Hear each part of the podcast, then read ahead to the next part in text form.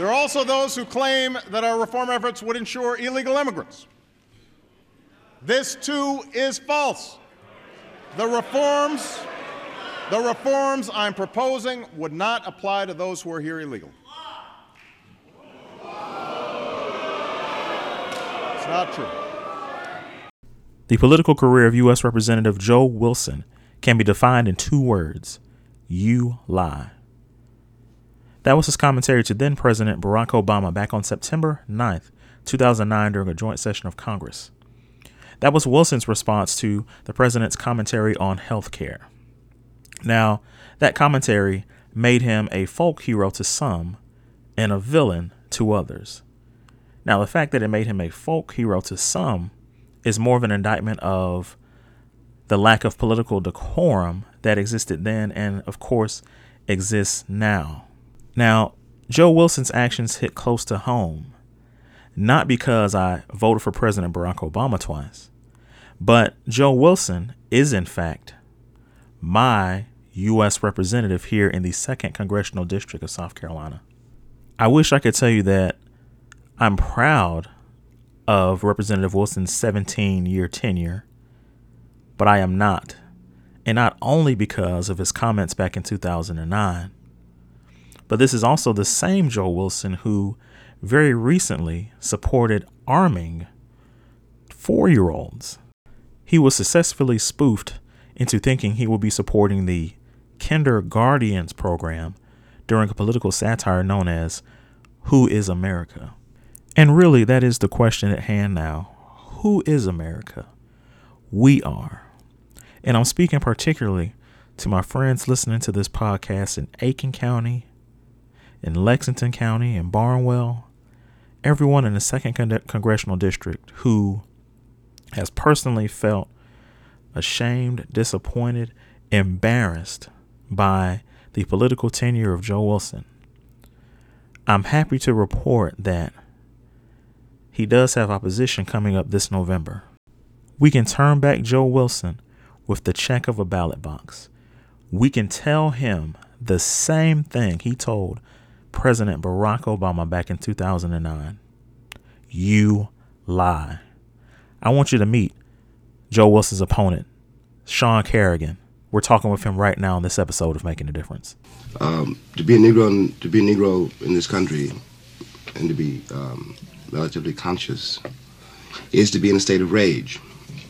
Almost, almost all of the time. You wonder why I spit the truth and not to make no dope.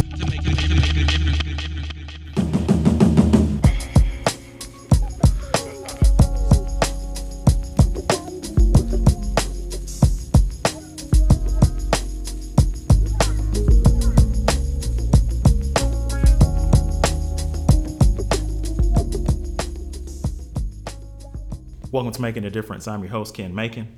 I'm here with a, a, very intriguing candidate, a candidate that quite literally hits close to home because I am a resident of the 2nd Congressional District uh, in South Carolina. Um, his uh, campaign motto is Leave No One Behind. Uh, I would also encourage you here, um, if you get a chance to go to www.carriganforcongress.com. I am, uh, of course, here with uh, candidate for Congress, Mr. Sean Carrigan. How you doing, my friend? Hey, I'm doing great, Ken. I'm so excited to be here. Thanks for having me on. Glad to have you on. Want to jump right into the conversation. Um, for people who, who may not have uh, have heard of you, I want to just give you a chance here, very briefly, to just tell people about your campaign and what your um, ambitions are in terms of uh, the seat that you're running for, the uh, U.S. Congress District 2 seat. Gotcha. Hey, I appreciate that, Ken. Uh, look, I uh, I'm originally from Inglewood, California. Okay. I, le- I left there in uh, 1987 to join the Army at the age of 19. I wanted to be part of something bigger than myself. And after 28 years of, of Army service, where I was an air defenseman, and then I was a, a nurse in the neonatal intensive care unit, and then I uh, finished up on recruiting duty and retired as a first sergeant, I realized that I wanted to continue service, serving my country.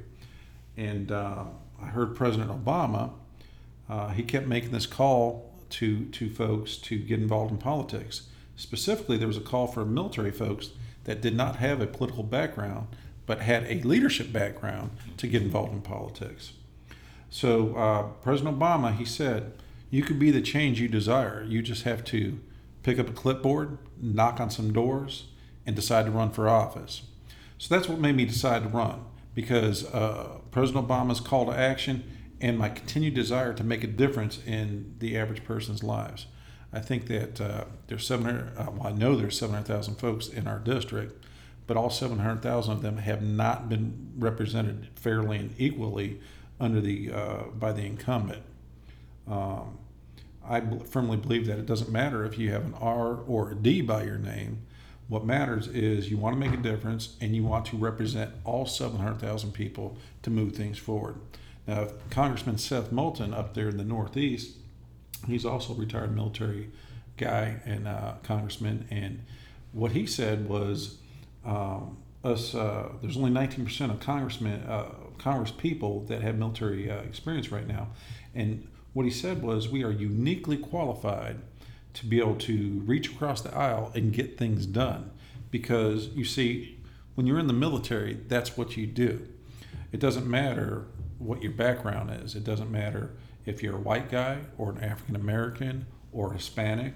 It doesn't matter what your religion religion is. You can be Muslim, you can be a Christian, you can be uh, Jewish. It doesn't matter what your faith is. It doesn't matter what gender you are. What matters is that you can get together and format a team so you can get the job done for everybody and you can come out on the other side successful.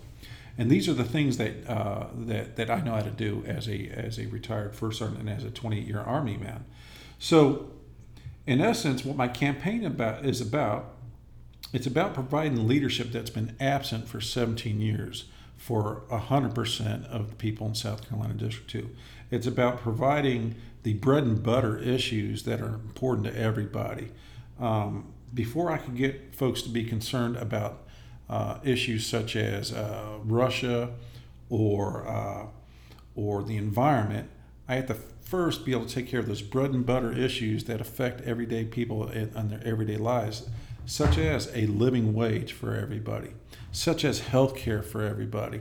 Because people aren't, aren't going to be too concerned with these other issues that are also very important if they're worried about feeding their child, if they're worried about having to take their kid to the doctor. We have to solve those basic bottom line needs, which currently are not being well represented uh, uh, by our current administration or the officials that are uh, that are uh, really abdicating and and and, and uh, letting the president uh, do as he he wishes.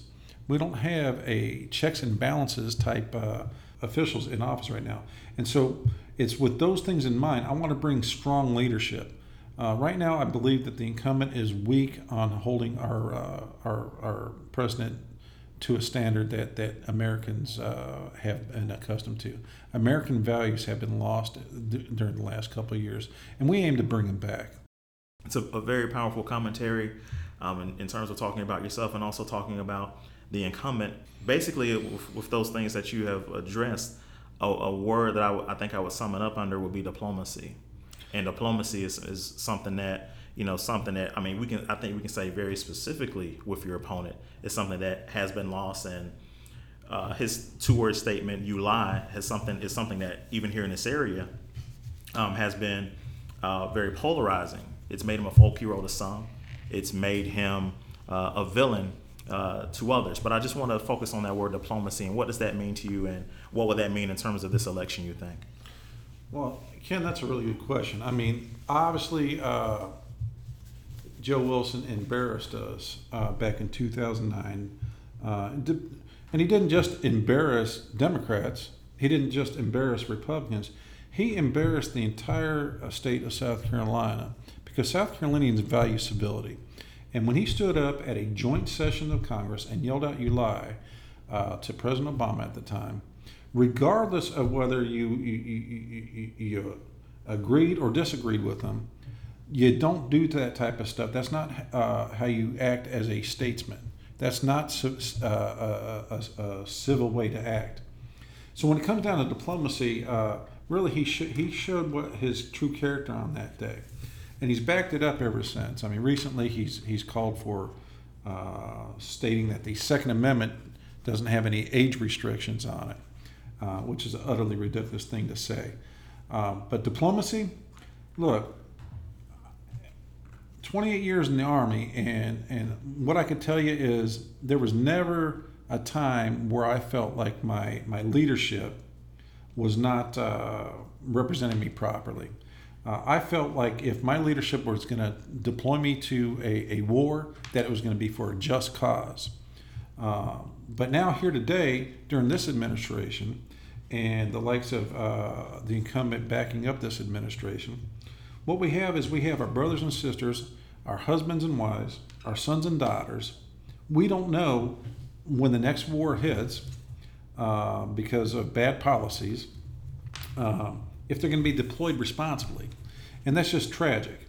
Furthermore, uh, it's been proven time and time again that uh, that we we deploy our soldiers and uh, without regard to their injuries and the cost of war, the horrors of war.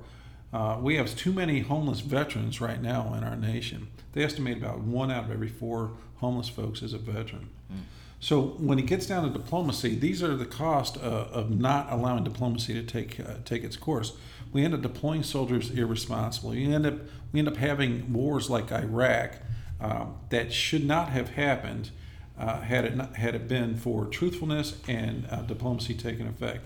Our State Department has been gutted, and it's not fully staffed, and we're not giving diplomacy a, a full chance. Instead, our diplomacy is left up to tweets and, and then we don't have the check and checks and balances by the Congress, i.e., uh, the incumbent and, and, and other folks that are very similar to, similar to him, to demand that diplomacy override uh, the, the tweeting diplomacy that seems to be the case right now. So diplomacy is very important, and I just, it turns my stomach to think that my brothers and sisters in arms are put in unnecessary harm's way due to lack of diplomacy.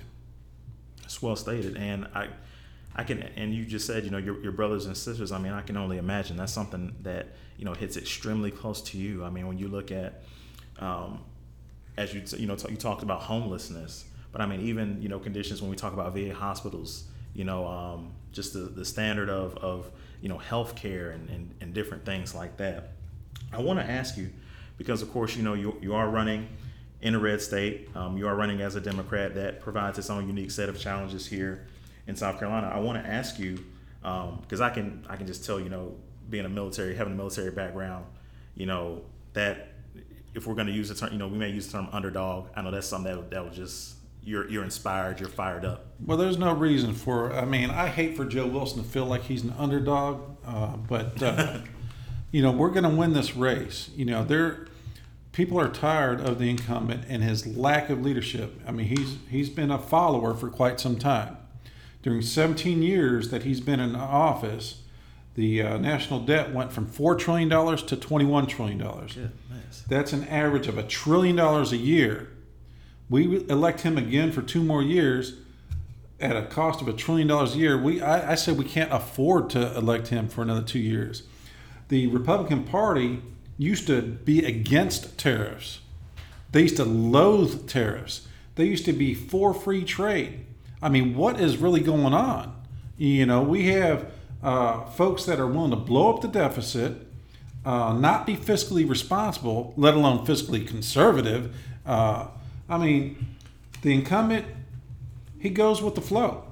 He uh, he got into office in 2001. He uh, became a member of the Tea Party when that was convenient. He became a member of the Freedom Caucus when that was convenient. And now we have the uh, Trump era, and he's going along with whatever uh, that, that guy wants to do without holding any checks and balances, without any force, uh, foresight to the people of the second uh, congressional district. I mean, look at us. Our roads are crumbling, our education system is crumbling, our minimum wage is disastrous, our health care is, is horrible. Uh, and we've incurred 17 trillion dollars more debt during his uh, during his uh, uh, run or his holding the seat. It's it's utterly ridiculous, and now he's going to uh, want to run for reelection so we could have more of the same. Listen, it does not matter if people have an R or a D next to their name. I mean, maybe maybe it does to some, but I'm telling you I would vote leadership over party every time, and that's what I'm offering everybody. I'm offering them leadership. you put me up there, we're going to reach across the aisle and we're going to instill leadership back to that seat, civility back to that seat, integrity back to that seat. Those are the things that matter. Those are American values. Those are South Carolinian values. We value our children. We value our elderly. These are things that we covet, and we've lost our way on these things. You know, when we want to deny children health care for the sake of partisanship, it, it, it, should be criminal and people should be locked up over those things. That's not what we're about. We don't want to do those things. We are about removing roadblocks and removing barriers so that everyone can rise together. And, and so when it comes to how this race is going on, uh, underdog, no, I, I, don't see myself as an underdog. I see myself as someone that is going to take the fight uh, and to make a difference and take that message out to folks. And I need everyone uh, that, that that's within the sound of your podcast and everywhere else to get involved and realize this is gonna happen with you, uh, definitely with you. But uh, if not with you, we have a lot of people out there that are identifying as moderate Republicans that are willing to vote for this moderate Democrat because they realize leadership is more important than party at this point in time in our history. Want to ask you? I um, just went to your website, went to uh, CarriganForCongress.com. I see three uh, words, a very uh, alliterative uh, commentary: education, economy, equality. Break that down for us, and, and what will you know? It, uh, if elected, in your case, you're saying when elected, what will um, your tenure look like in terms of the issues and in terms of you know uh, facilitating some of these things that uh, South Carolinians uh, and people in your district need so desperately? Sure. Well, look, uh, I think everything really starts and ends with education, uh, because when you get uh, you know that that gets into equality, that gets into the environment, and that gets into the economy. But there's only so much you can do from the federal level for, for the education. But one big thing, uh, two big things that I can do is I can make sure and fight for or make a difference in uh, that the, that public education receives the dollars, the federal dollars that that have been promised. The IDEA, the uh, uh, disabilities, uh, uh, has not been fully funded since its inception, hmm. and we don't have so when schools have to pay their money uh, towards the IDEA to fund that, they have to pull from other uh, items such as uh, drama or a, a sports uh, type activity. The other thing, uh, so we don't need to do that. We need to fully fund that. We need to dedicate those dollars. If we have ninety-two dollars, ninety-two million dollars to dedicate to a military parade, and believe me, I've been in my fair share of military parades and I think parades are, are great. But $92 million is utterly ridiculous. But if we have $92 million for a military parade, what are we doing when we use that $92 million for a stupid parade that we don't need to have when we could use that $92 million to, to, to fund teachers, to uh, you know maybe uh, solve veterans homelessness or something of that nature, something meaningful for our citizenry. I mean, this is this is criminal. I mean, what this is backwards thinking. This is a misuse of our tax dollars when we think about using ninety-two million dollars for a military parade when we got teachers that we uh, just gave a one percent pay raise to when the inflation's two point nine percent, and we just gave them a one percent pay raise.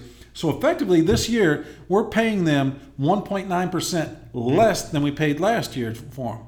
I mean, and we want the best teachers how are we even going to have that come out of our mouths? We want the best teachers. We need to put our money where our mouth is. We need to te- uh, treat our teachers with dignity and respect. We need to give them the, the pay increases that they deserve. But I believe James Smith is going to handle that, and that's going to be a state issue. What I can do is I can make sure money comes down for the IDEA, and I can also address and, and promote a bill that gets rid of standardized testing. Standardized testing is literally raping public uh, uh, uh, education of billions of dollars across the nation. We need to go to uh, more of a, a sample type uh, testing instead of uh, all out testing because you got a bell shaped curve. And We won't get too far too deep into it, but we keep moving that the, the, the standard to the right. And it's not a, a standard that can continue on. it's not an achievable standard. And what that does is it ultimately ends up shifting public dollars away from uh, public education and putting it into private education, which is uh, ridiculous because we all know that private education, uh, when it's funded by public uh, dollars, it ends up decreasing uh, the access for uh, some communities. We are well known for the Corridor of Shame. Bud Ferillo made the Corridor of Shame film several years ago and what that highlighted was an atrocity right here in South Carolina, and it's going on across the nation as well.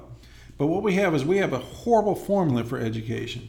We take our tax dollars, property tax dollars, and that's what we use to fund our education. So for uh, low income areas or low property value areas, the schools in that area are going to get funded less. And so when they're funded less, that means they're going to have less resources. When you're going to have less resources, you're going to have less opportunity for kids going from K to 12th grade. When you have less funding for K through 12th grade, you're going to increase the chances that you're going to have the prison to, to uh, or the the uh, school to prison pipeline uh, because of less opportunity. Let's face it, you know, we have single uh, parent homes out there. We have dual working family homes out there. We need uh, in some areas, we need uh, preschool uh, activities going on, and we need after school activities going on because of, uh, of our modern day family challenges that we have. Uh, so these are some of the things that we need to get, get addressed. We could get billions of dollars uh, if we change and get rid of the uh, standardized testing. Now I know that was a long way to answer no, education. No, no, that's a that's a that's exactly what we're looking for here. I think that's the advantage of, of having a podcast is we're not stopping for a commercial every five minutes. People can really, I think, hear contextually you know, just how passionate you are about the issues and, you know, what this campaign means to you. It's, it's and, it, and I, I use the word campaign because that's literally what it is. But for you, it's so much more than, you know, the, the, the political, you know, aspect of it. It's, you know, you, you, you know, you fit, you care deeply about people as opposed to you know over politics. I, I, that's what I'm uh, getting from this conversation. Well, you, you, you're, you're exactly right. You know, because I mean, when roadblocks and barriers are removed, it benefits everybody. We live in a society, and we need to stop. You know, right now, uh, the elected officials are treating us like we live in a market. Well, yes, we have a market because we have capitalism, but we're also a society, and we can't ignore that part. And we operate best when we have a balance of capitalism and and, and uh, the society, uh, keeping in mind the societal things that we have. You know, so when we can do those things, when we could realize that everyone can benefit if we decrease our prison population. Because look, let's look at it from uh, several different uh, uh avenues. If we decrease the prison population, which is about 2.2 million right now, and the average price of a pris- prisoner right now, it costs the taxpayers about $31,000 a year. Uh, and the prison population has doubled in the last 20 years. It used to be right around a million. Well, we doubled that, and we've cost uh, cost us uh, somewhere around 50, 60 billion dollars more a year to house the prisoners that we have. Well, that's utterly ridiculous because that's coming out of the taxpayers' uh, pocket. What if we uh, took and and focused on equality, uh, one portion of equality, which is criminal justice reform, and we said we're going to focus on reentry programs so that we'll have a decrease in uh, folks reoffending we're going to give these folks, uh, we're going to help uh, uh, people re-enter society with a job skill and have a higher chance of gaining employment. Let's get rid of check the box. Let's get the. Let's truly live up to once you've uh, uh, served your debt to society, you get to go start uh, start over again and get on with your life. Let's let's live up to that. Now I get it. We have a few, a few heinous crimes out there that that would we'll have to make some special exceptions for, such as rape or, or, or murder or something like that. But you're talking about your non-violent folks. Get rid of that check the box thing. Let's let these folks re-enter society. Let's get them the skill they need. And guess what? Now they're not going back into that rotisserie, going back into prison and costing us another $31,000 a year.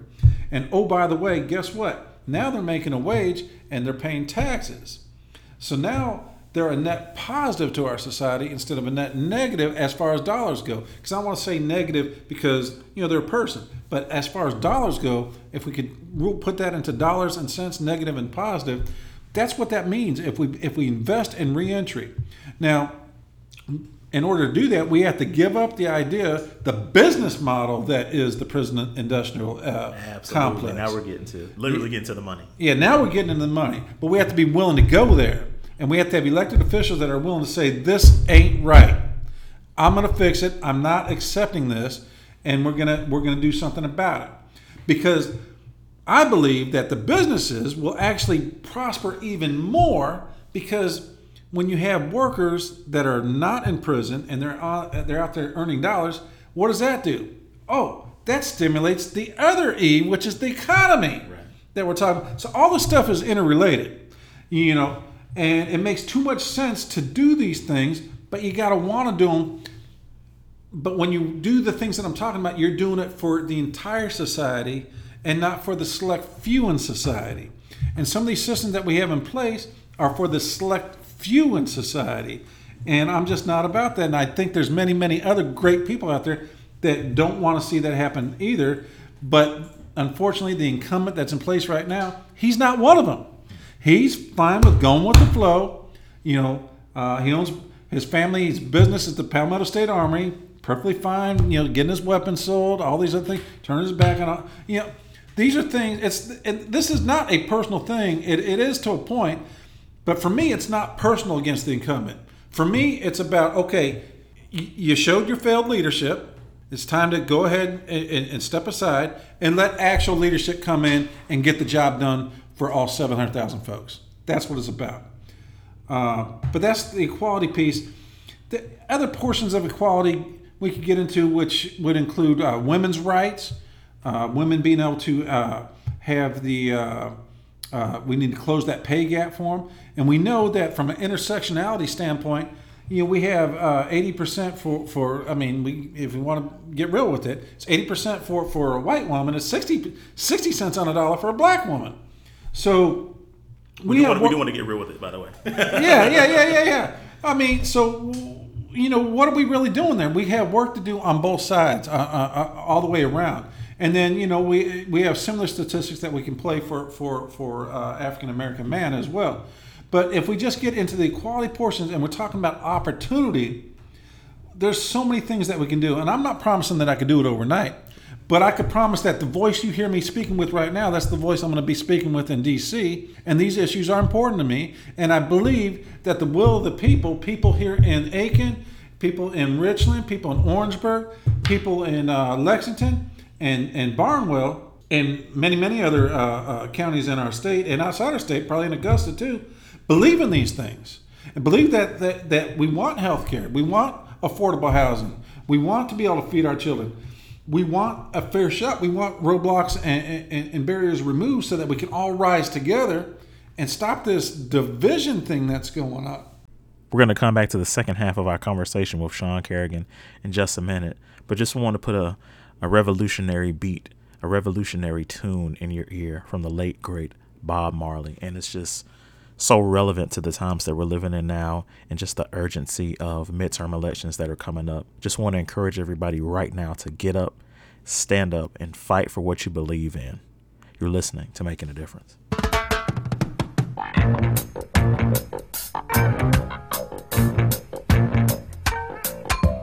Get up, stand up, stand up for your right.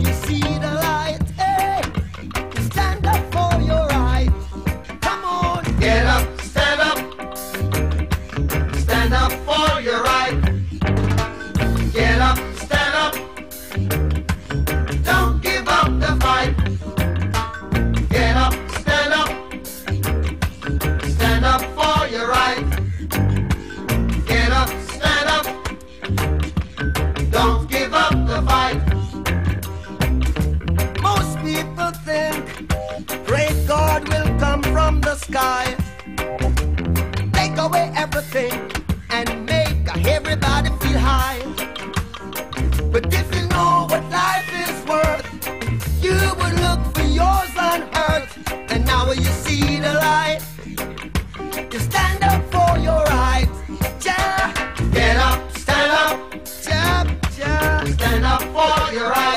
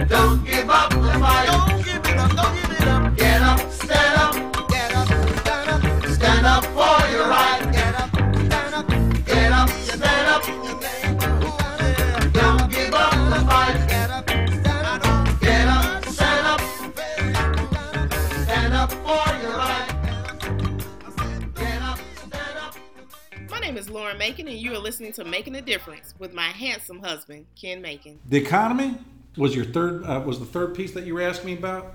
There's a lot of formulas that we can go with and get this economy going. All right, it, it, right now the economy's people look at the stock market and they say, "Hey, that's great." Well, a lot of that's going up because of stock buybacks. We're being fooled right now. Not a whole lot of people. The, the only the only way that this economy is going great for folks is for the folks that are already in the haves. If you don't own stock, then the stock market doesn't matter to you. You know, these stock buybacks uh, that companies impose what or, or get to do, because that's where 90% of this tax cut went to. They raised, they, they put about 10% of their tax cut into raising wages. So we had about 2.7% in uh, uh, wage growth versus 2.9% in inflation. So everyone's getting paid 0.2% less than they did last year, by the way. Uh, but the buybacks, the CEOs and the people that are at the haves, they're reaping all these benefits. You know, record high uh, stock markets right now. But the economy, for the little guy, for the average person, we have students that are saddled with debt. We have people that are saddled with debt left and right. You know, and anytime someone's got to pay a credit card company or a student loan company, what you're doing is you're paying a bank. And when you're paying a bank, that's not stimulating the economy. That's just paying the bank back. So for every hundred dollars you got to pay back to a bank or a credit card or a student loan, that's hundred dollars you can't use to buy a house or a car or go out to eat or any other thing that would stimulate the economy. Now, when we stimulate the economy, people we need more workers. When we need more workers, we uh, end up needing a more competitive, higher wage. This is what happens when you actually have real economic stimulation. This is fake economic st- stimulation that's going on right now, and it's unsustainable and it won't last. It'll burn out. It's probably got about a 12 month, maybe a 12 month more uh, cycle for it, and then it's going to burn out, and uh, we're going to see things uh, starting to reverse themselves. But for your average student, your average person, economic growth comes when you have more dollars in your pocket. If we were to incrementally raise the minimum wage to $15 an hour, $15 an hour sounds like a lot of money, but it's really only $29,000 a year. And I believe that anyone working a 40 hour a week full time job should be paid a livable wage. In other words, they should be able to have their health care insurance, they should be able to feed their kids, and they should be able to have a roof over their head and not have to worry about those three bottom things. Anyone that's doing that, 40 hours a week is our is, is our full time standard. It should be a livable wage, and I think it's abysmal that we're, that we're, that we're not there yet. There's too many people having to work two and three jobs. But with that said, $15 an hour, that would stimulate about $3 billion worth of economic growth just right here in the second congressional district. We raised the minimum wage to, and that, by the way, that doesn't mean that the guy that's currently making $15 an hour continues to make $15 an hour. What we're talking about is we're talking about going from seven dollars and twenty five cents an hour to fifteen dollars an hour, which is essentially an eight dollar an hour pay raise. So the guy that's making fifteen dollars an hour, okay, bump him up to twenty three. I'm not saying bump him up to thirty, bump him up to twenty three. Let's get real. Let's get there, and then what what happens there? Well, guess what? Uh, the worker benefits, the government benefits, and small businesses benefit. All three benefit. Why is that? Well, I'm glad you asked. Because small businesses they get to sell more goods and services now. Because there's more money in the, being stimulated in the economy. The worker has more pride because now he gets to actually support his family and he has more disposable income to put into the economy and he needs less government assistance from the third beneficiary, which is the government. And when we're talking about government being the beneficiary, that's the average citizen because our taxes are what's paying into those things. So when we, at the end of the day, it's a saving. We will save tax dollars if we raise the minimum wage. Businesses will not be hurt because they're going to sell more goods and services. Now, with that said, you have some small businesses that will probably uh, initially need some grant money or something to uh, get past the uh, first, you know, three to six months worth of uh, paying their workers because they're going to need that services uh, that that that bump in business to hit before they could afford that. So initially, for three to six, three to six months, we might need to provide some stipends on a case by case business to some of these small businesses. We do that, and we go from seven dollars, seven twenty-five to ten to twelve to fifteen, and you do that, phase that in like uh, uh, one year at a time. We could get to fifteen dollars an hour, uh, and uh, you know probably in about three years, and then over the next, uh, and then we could uh, put automatic increases in, uh, and you could do that based on like a, a an index. So I think we do that, we will solve a lot of problems. I tell you that.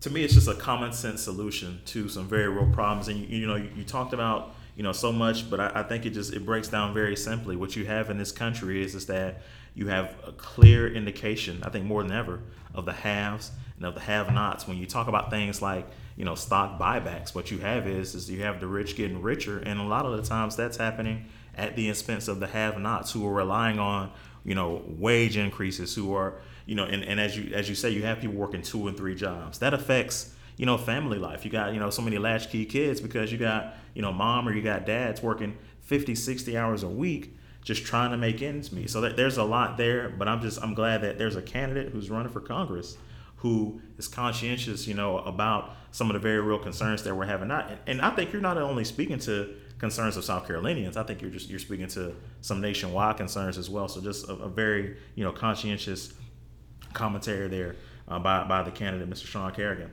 Well, I appreciate that, Ken. Sure thing. I want to ask you, and I just kind of want to give you some background about myself because I had a, a chance to um to speak to some issues, and I'm, I'm going to get to an, an, ultimate point. But I just want to just tell you just very briefly. I, last year around this time, I had a chance to um talk about a, a controversial monument um, in my uh, well, basically my native North Augusta, and it was a, a Confederate monument, and that was a, a big deal. And as you can imagine, it was a pretty polarizing commentary. I'm saying that to say that uh, that really it really stoked my fire in a way that it hadn't been stoked previously. Allowed me to really look at things not just on that. I think just on an entry level in terms of politics and on, in terms of you know having a you know conversations with your elected officials. But I really started doing some research and looking at the statistics of things that were happening not only in North Augusta, but just in Aiken County.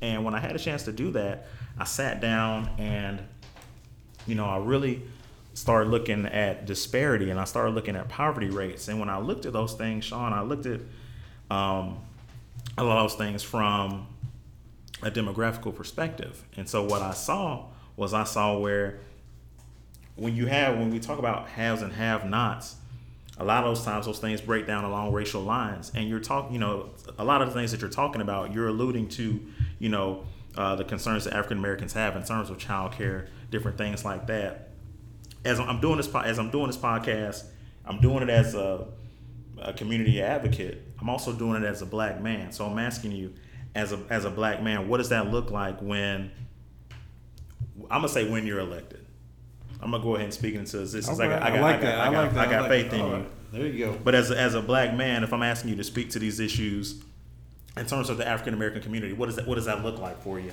If I'm saying, hey, I'm seeing some clear disparities here. If I'm saying in Aiken County, um, think the poverty rate for whites, I think is at six or eight percent.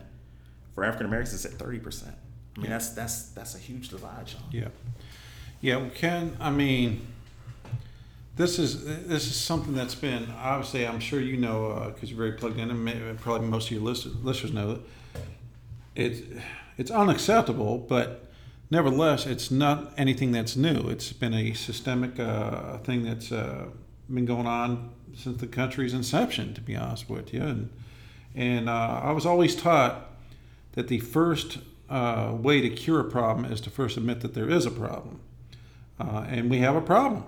We have a problem, and uh, people of color have been oppressed, suppressed uh, in, in many different ways. Uh, you know, we had slavery initially, and then we had uh, Jim Crow laws after that, and then we, you know, today we have modern day slavery, which known as the uh, part of it's known as the pr- uh, prison industrial con- uh, complex. that's just part of it. There's many, many more elements of it. Um, but these things, these things didn't happen by mistake. These things uh, happened. I mean, we had redlining going on back in the uh, 30s, 40s, and 50s. The uh, we had uh, uh, the GI Bill and the and the VA benefits to buy homes and stuff of that nature, which uh, for a while it was like 99% of the people that qualified for those types of things were were Anglo Americans versus your people of color, which made up about one percent.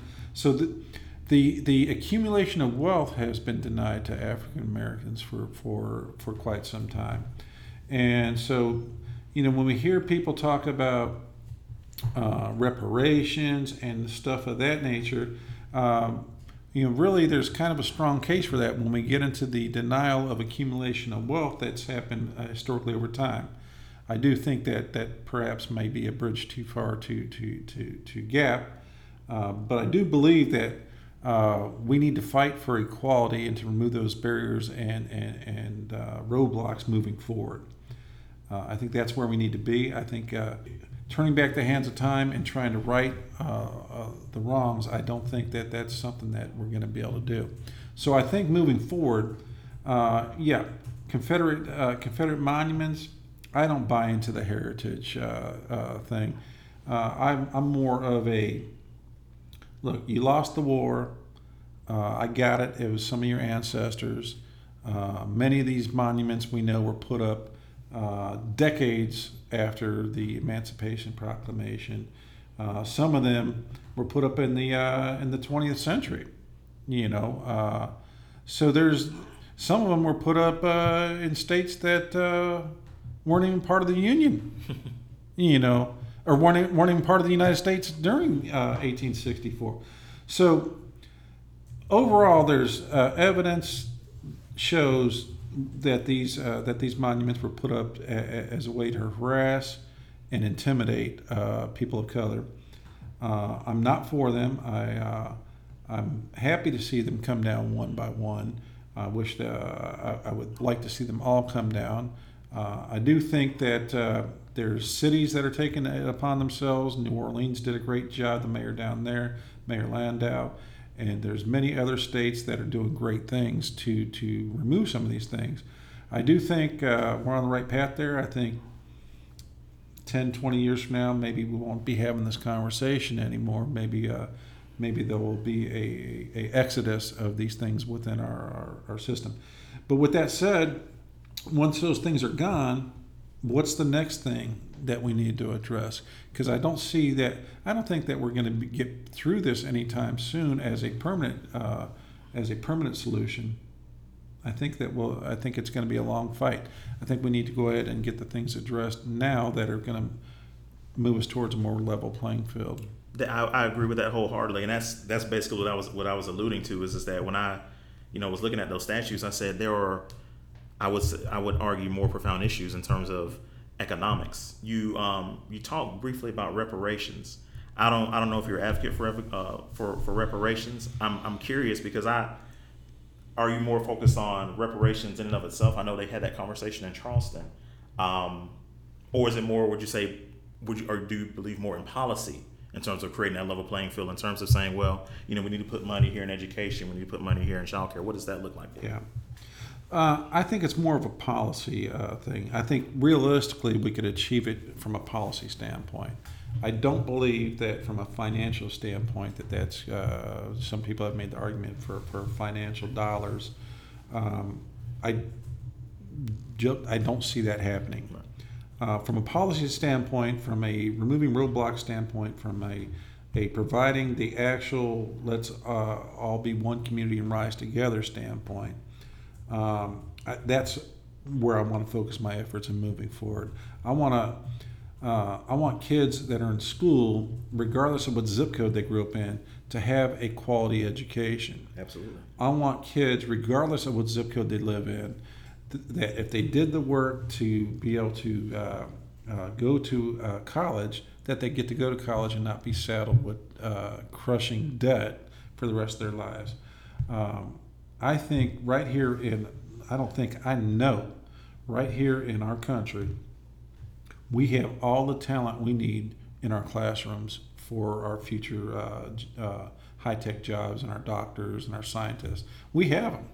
Unfortunately, there's many kids uh, that could be a doctor or could be a scientist or could realize these really great uh, careers. And hey, hats off to, to, to, to folks that do everyday uh, uh, hard, you know, labor or you know, road workers and stuff. That's honorable work too. All I'm saying is, we have, uh, we probably have the next Einstein, Albert Einstein, or the next uh, great uh, leader right here in our schools right now that may not be able to realize their dream, may not be able to make the impact on our society because we have roadblocks and barriers standing in their way, and they might not be able to get past them. That's, that's a heartbreaking commentary when you think you might have the next Einstein or the next, you know, Dr. King or the next, you know, like you say, uh, intellectual scientist, whomever, because they came to school hungry. Came to school hungry. different things like that. But I, I tell you what, I haven't talked to this gentleman for, for 40 minutes. He's got my vote. I'm uh I'm, I'm rooting for him. I want you guys to listen, y'all. It's I mean we're inside of three months. The So- vote is November 76 6th. Yeah. So I mean, this is this is important.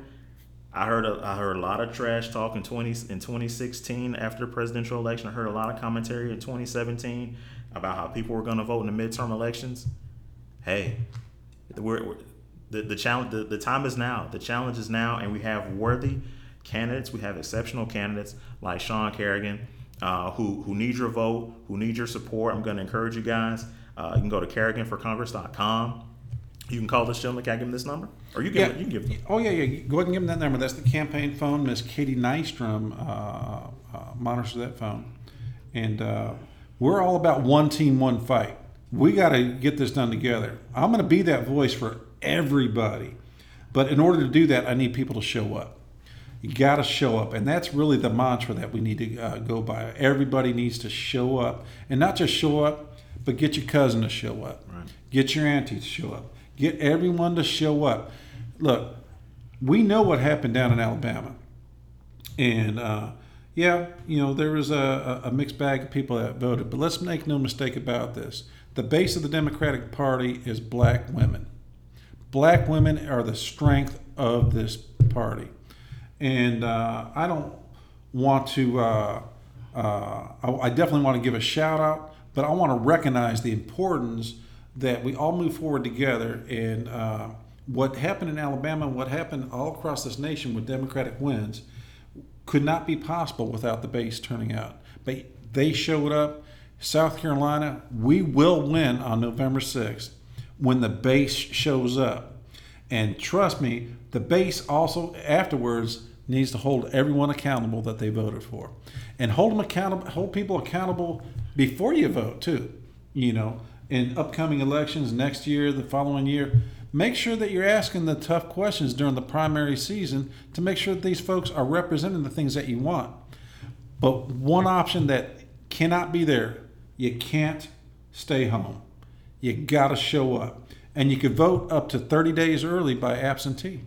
So all you got to do is call that election office or go down to the election office and get it done. With that said, Ken, I'm gonna let you wrap it up, buddy. I appreciate it. Oh no, man! I um, I tell you what, we're just so glad to have uh, Mr. Sean Carrigan on the show again. He's a candidate uh, for United States Congress District Two. Um, I know we have a lot of folks listen to the podcast who, you know, miss uh, President Barack Obama even now. And so I'm here to tell you, if you live in the uh, second con- congressional district as I do, you have a candidate who, I mean, for lack of better uh, terminology, spit in your president, spit in your former president's face uh, with that commentary. And you have a gentleman right here, right now, who's saying, "I want to vote him out of office." I'm going to accept that challenge. I hope you accept it as well. Glad to have you on the show, Sean. I appreciate it, Ken. Thank you so much. Thank you for listening to this episode of Making a Difference. But the movement doesn't stop here. You can follow us on SoundCloud at soundcloud.com backslash making, M A K I N, a difference. You can also follow us on Facebook at facebook.com backslash making, M A K I N, a different show. That's the best way to keep up with all of our podcasts and video logs. Love you guys so much. Peace and God bless. You win. Perfect.